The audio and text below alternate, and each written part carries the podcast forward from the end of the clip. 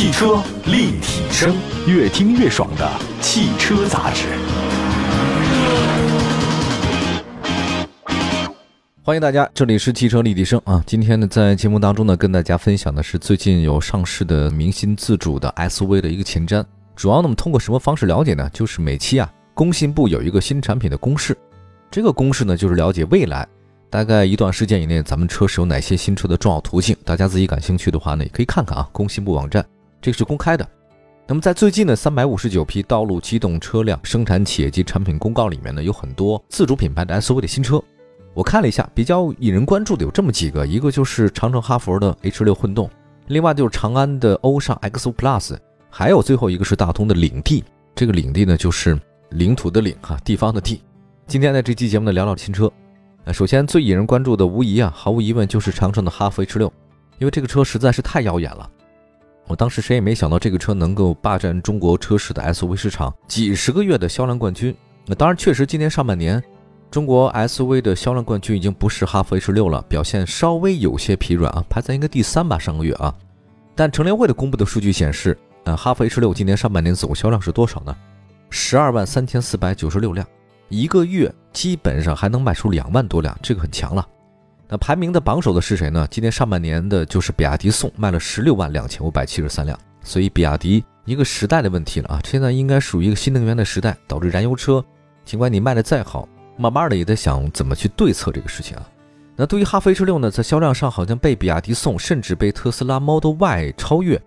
不是说你做错了些什么，可能就是这个时代，也许会慢慢的会做出很多改变。大家还记得诺基亚手机对吧？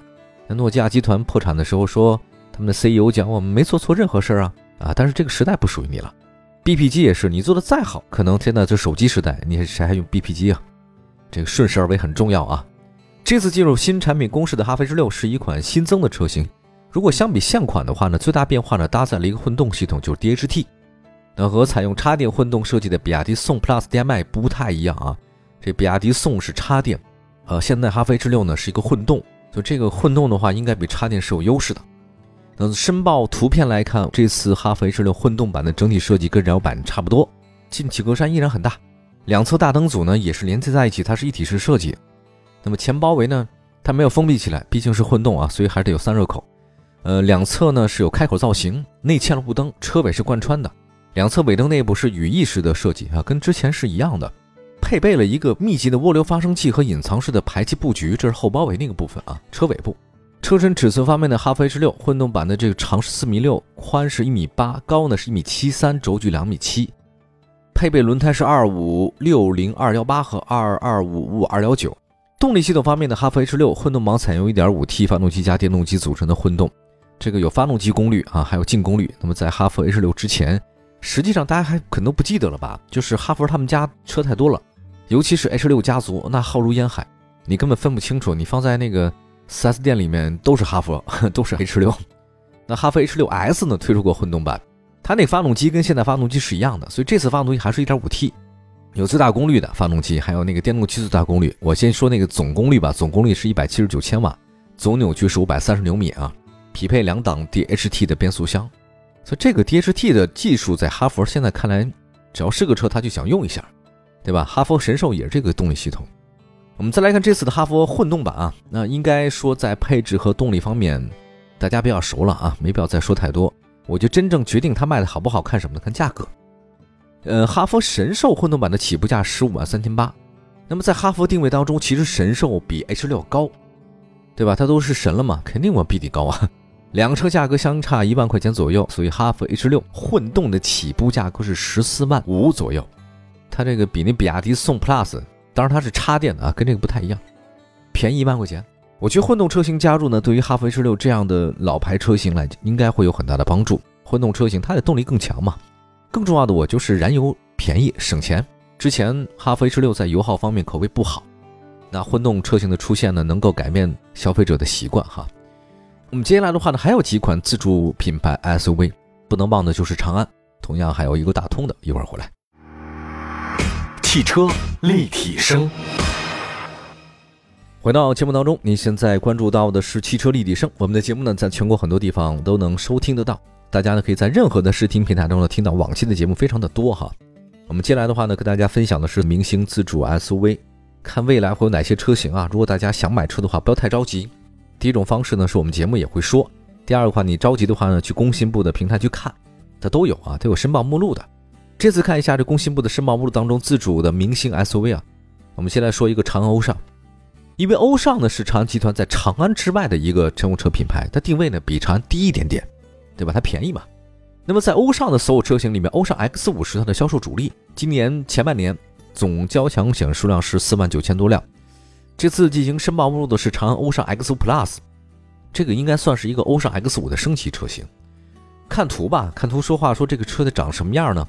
前格栅大家都长安比较喜欢搞点阵嘛，它依然是点阵式的格局啊，都是一点一点一点的，感觉好像更夸张了一些，就比之前嘛，因为下雾灯造型是变了一下。车侧呢，跟之前的欧尚 X 五一样，风格还是跨界，对吧？这个 Cross 风格，但有一个细节的地方是外后视镜下方啊是有那个摄像头，觉得可能是它未来会有三百六的一个全景影像。你说这个有用没用呢？有总比没有好。那么另外尾灯和下包围方面重新设计，车身尺寸方面的话呢，欧尚 X 五 Plus 呢长四米五啊，轴距两米七。呃，现款的欧尚 X 五呢轴距两米七一，现在是两米七一五。啊，你这个其实没有太大区别。如果轴距仅仅增加了大概五毫米，各位，五毫米多大呀？你能给我比一下吗？动力方面的话呢，欧尚 X5 Plus 搭载 1.5T 发动机，最大功率138千瓦，最大扭矩300牛米，数据还过得去哈。匹配七速湿式双离合，底盘呢也是前麦弗逊独立的，那这个后扭力梁非独立的。这个车型啊，价格区间真的不贵，六万九到十万之间。1.5T 的车型起步是八万。欧尚 X5 Plus 肯定它会比欧尚 X5 高，但呢价格应该也不贵，就是八万块钱左右，所以这个车就是大空间低价格，想买实惠嘛啊，这个车还是挺实惠的。那么今天在最后一款明星车型自主品牌的对比的话呢，是上汽大通 MAXUS 呢领地。我们刚才说的啊，甭管是长安欧尚啊，包括哈弗 H6 的车型啊，都是城市 SUV。最后一款说的上汽大通 MAXUS 这个领地是一款硬派 SUV 了，而且尺寸很大。中大型 SUV 水平，据说呢，这个领地呢会在成都车展亮相，并且在下半年的上市，有五座、六座、七座三种座椅布局。申报图片来看的话呢，领地车头是全新的设计风格，分体式前大灯组搭配大尺寸多边形格栅。领地大，嗯，上汽大通也是大。车身侧面的话呢，跟 D90 Pro 基本相同。这么相同的话，你也知道这两个车关系就差不多比较相同。领地的长呢是五米多。宽两米多，高是一米八七，轴距两米九。在我印象当中，两米九的车型跟三米没有太大区别了。它之前那个上汽大通的 D 九零 Pro，轴距也是两米九，尺寸是一样的。而且他们可以原厂提供那拖车钩，就说明这车得有多大啊！硬派越野啊，你没有拖车钩的话，好像不太那么像那么回事儿。至于动力方面的话呢，它是涡轮增压柴油发动机啊，柴油发动机大家明白它比较猛，动力很强。最大功率一百六十千瓦，最大扭矩五百牛米。根据这个炼油的这种方式啊，越是纯的这种标号高的，它动力越小啊，叫细梁；越是比较粗糙的冒着黑烟的啊，这个轮船使用，那动力就非常大啊。你看那多少上千吨、上万吨的都能推动。柴油发动机比汽油的动力很强，但是污染也大。这个车呢是匹配八速手自一体变速箱，实时四驱，呃，是一款硬派的越野车。